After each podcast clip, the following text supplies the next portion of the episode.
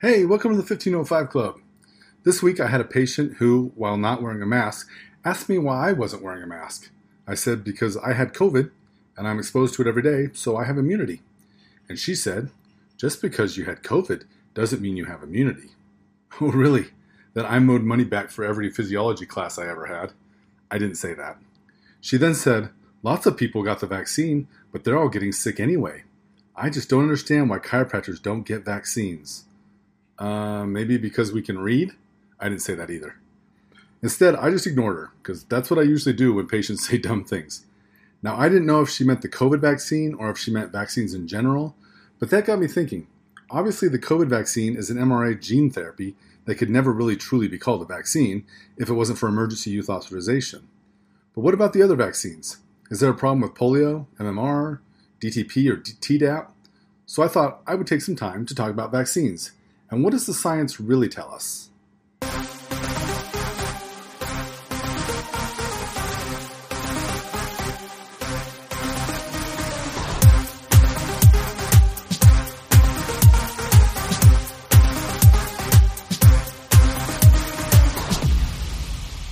I've talked about vaccines before on this podcast, but we've really only scratched the surface. Today I'd like to look at this from a completely different angle, at least to start with. If you haven't read Bruce Lipton's book, The Biology of Belief, you definitely should. It gives the best explanation for how the chiropractic construct of trauma, toxins, and thought actually plays out in the observable science of microbiology. As I was thinking about this, I realized that there's a very definite gap between what the scientists observe in the lab and the public perception of science that's pushed on them by the government agencies and the media. For example, most of the population still thinks that genetics is the driving factor behind who we are and what we become. It's called genetic determinism. It's the idea that your present reality was set in stone by your genetic inheritance from your parents before you even born. Things are going well for you? Well, thank your parents because you had nothing to do with it. Things are going poorly for you? Well, blame your parents because you had nothing to do with it either. But then again, your parents had nothing to do with it because they were merely prisoners and slaves to their own genetic inheritance. Once you believe this concept, and it truly is a belief, to a greater extent than most religions actually, the rapidly following conclusion is that there's nothing you can do to change it.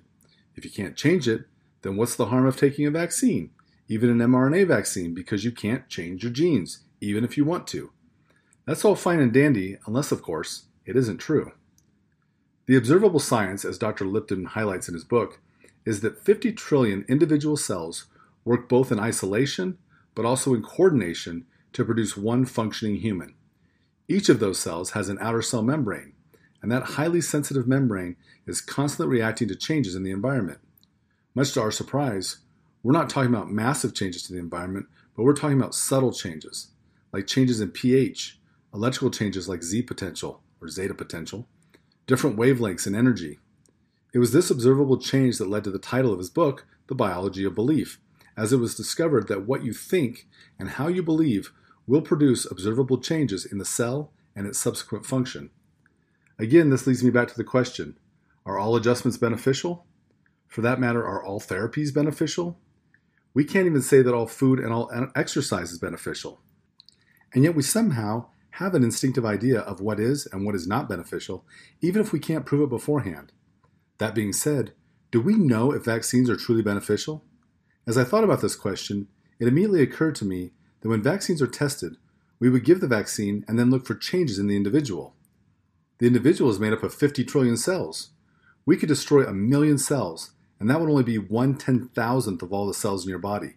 It's unlikely that it would even make an observable difference considering the body's remarkable ability to adapt. So we inject a toxin, that's what a vaccine is. We kill off a million cells, all serving an important and vital function. The body adapts, as it does, and we say, see, no observable harm. We're obviously healthier for having done that. But what about the 1 million jobs that aren't getting done because we killed those cells? Not to mention, the worst scenario of all, where we damage the cell, but we don't kill it. So that cell goes on trying to do its job, but failing miserably. Those are the cells we know are most damaging, and they're the ones most likely to increase cancer. Is it a coincidence that there's been a meteoric rise in cancer rates since vaccines became big business in the 20th century? I certainly wouldn't claim that it's the only reason for the rise in cancer, but it is just as certainly a contributing factor. I can say that because we now understand the effect that vaccines have on toll like receptors when the immune system is overwhelmed by an unnatural mechanism of infection. The literature has countless articles discussing the interconnectedness of cancer and dysfunctional toll like receptors. This argument makes it unnecessary to discuss MMR, DTaP, polio, or any other vaccine on an individual basis, although we, we could certainly do that, and many have. The real point is what if there's a fundamental difference between what people think vaccines do in the body and what they actually do. For example, what if a vaccine produced a small benefit to prevent the virus it's intended to prevent, but it increased your susceptibility to other viruses? Is that a vaccine you'd want to take? You're certainly free to make your own decision, but only if you're first presented with the facts. The circumstance I just described is not hypothetical, but an actual circumstance.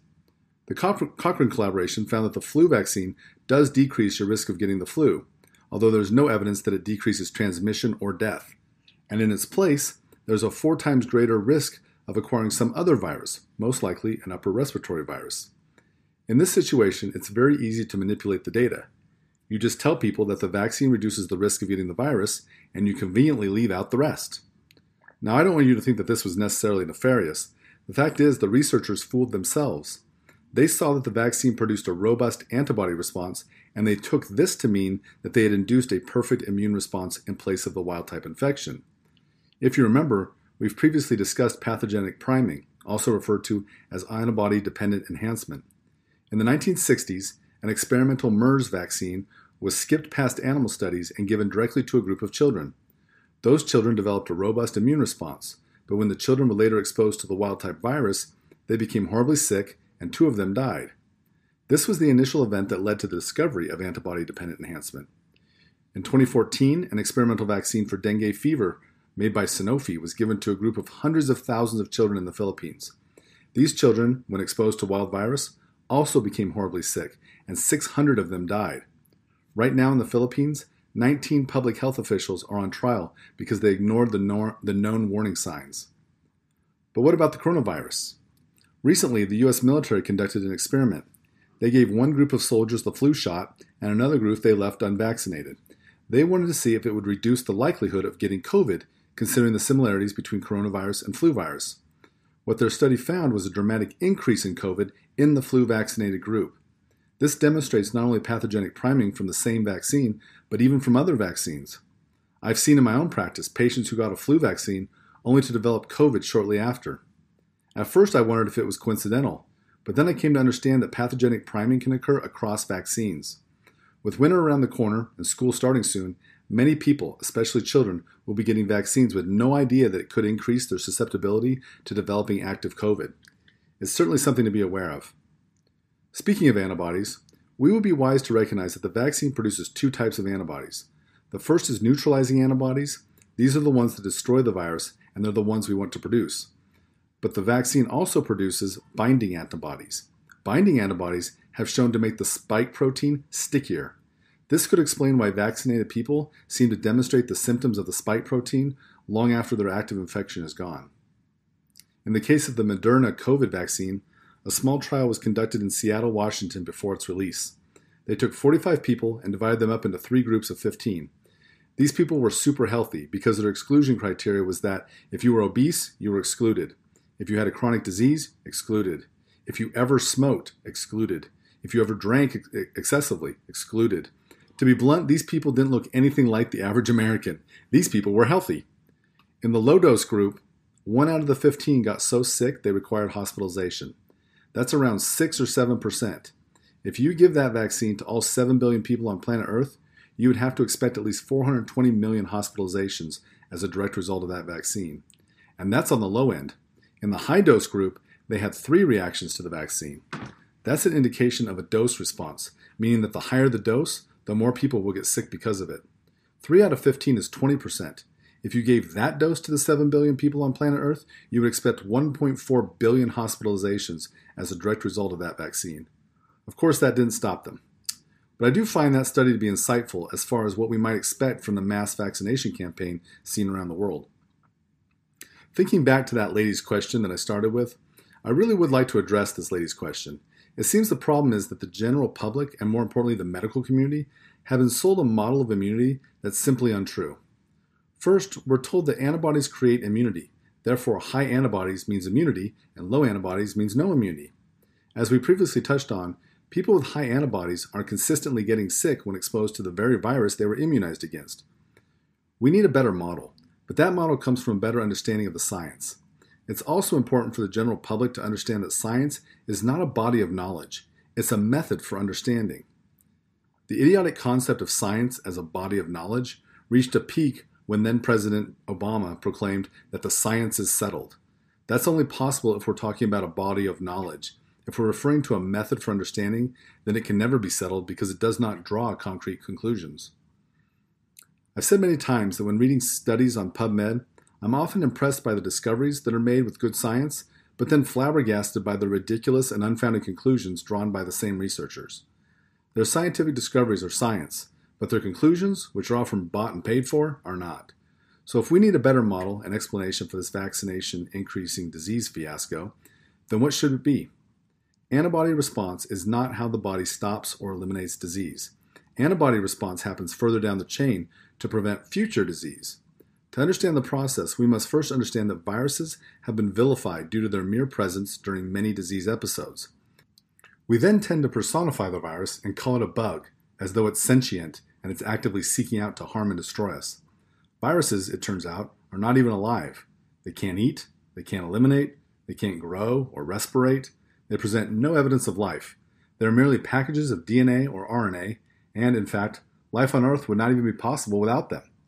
This is because when they infect a cell, they perform a system upgrade that takes that cell and ultimately the entire organism to a higher level. Symptoms happen when the organism fails to adapt to the new upgrade.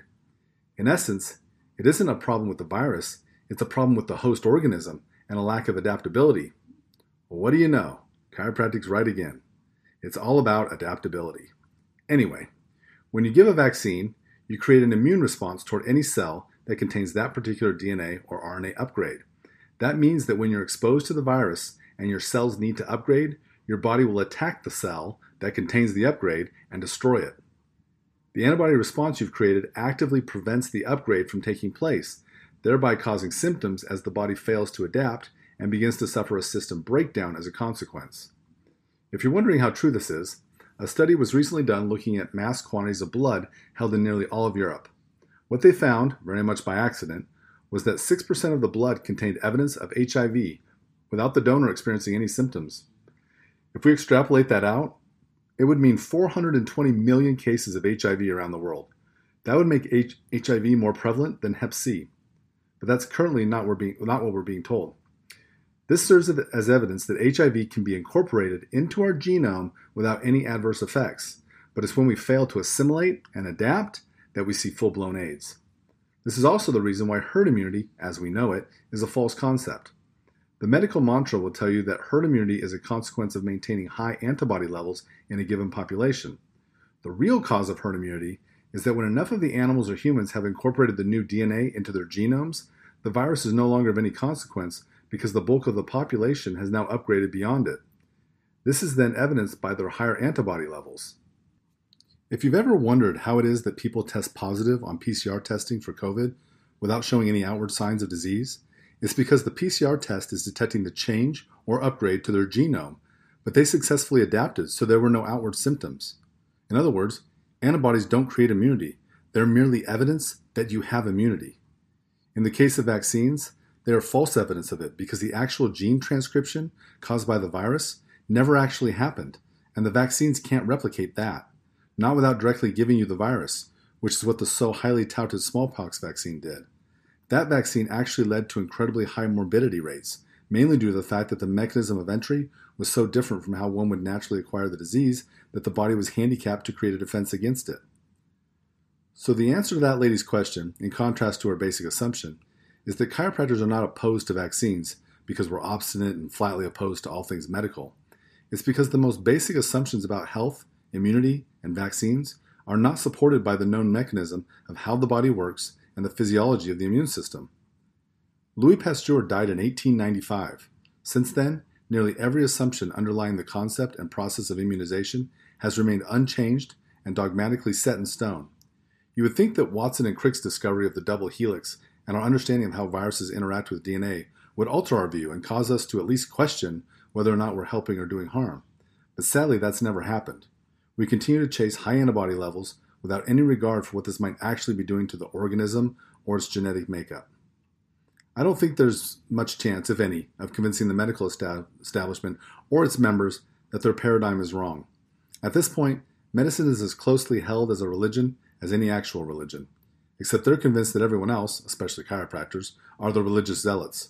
In fact, that was the whole point of Robert Mendelsohn's book, Confessions of a Medical Heretic, an absolute must read, by the way. However, I do feel like there's potential with patients, mainly because I have this conversation weekly, if not daily, where patients ask questions because what they're told as science doesn't match with what they're seeing with their own eyes. Why are all my friends who got vaccines now getting sick?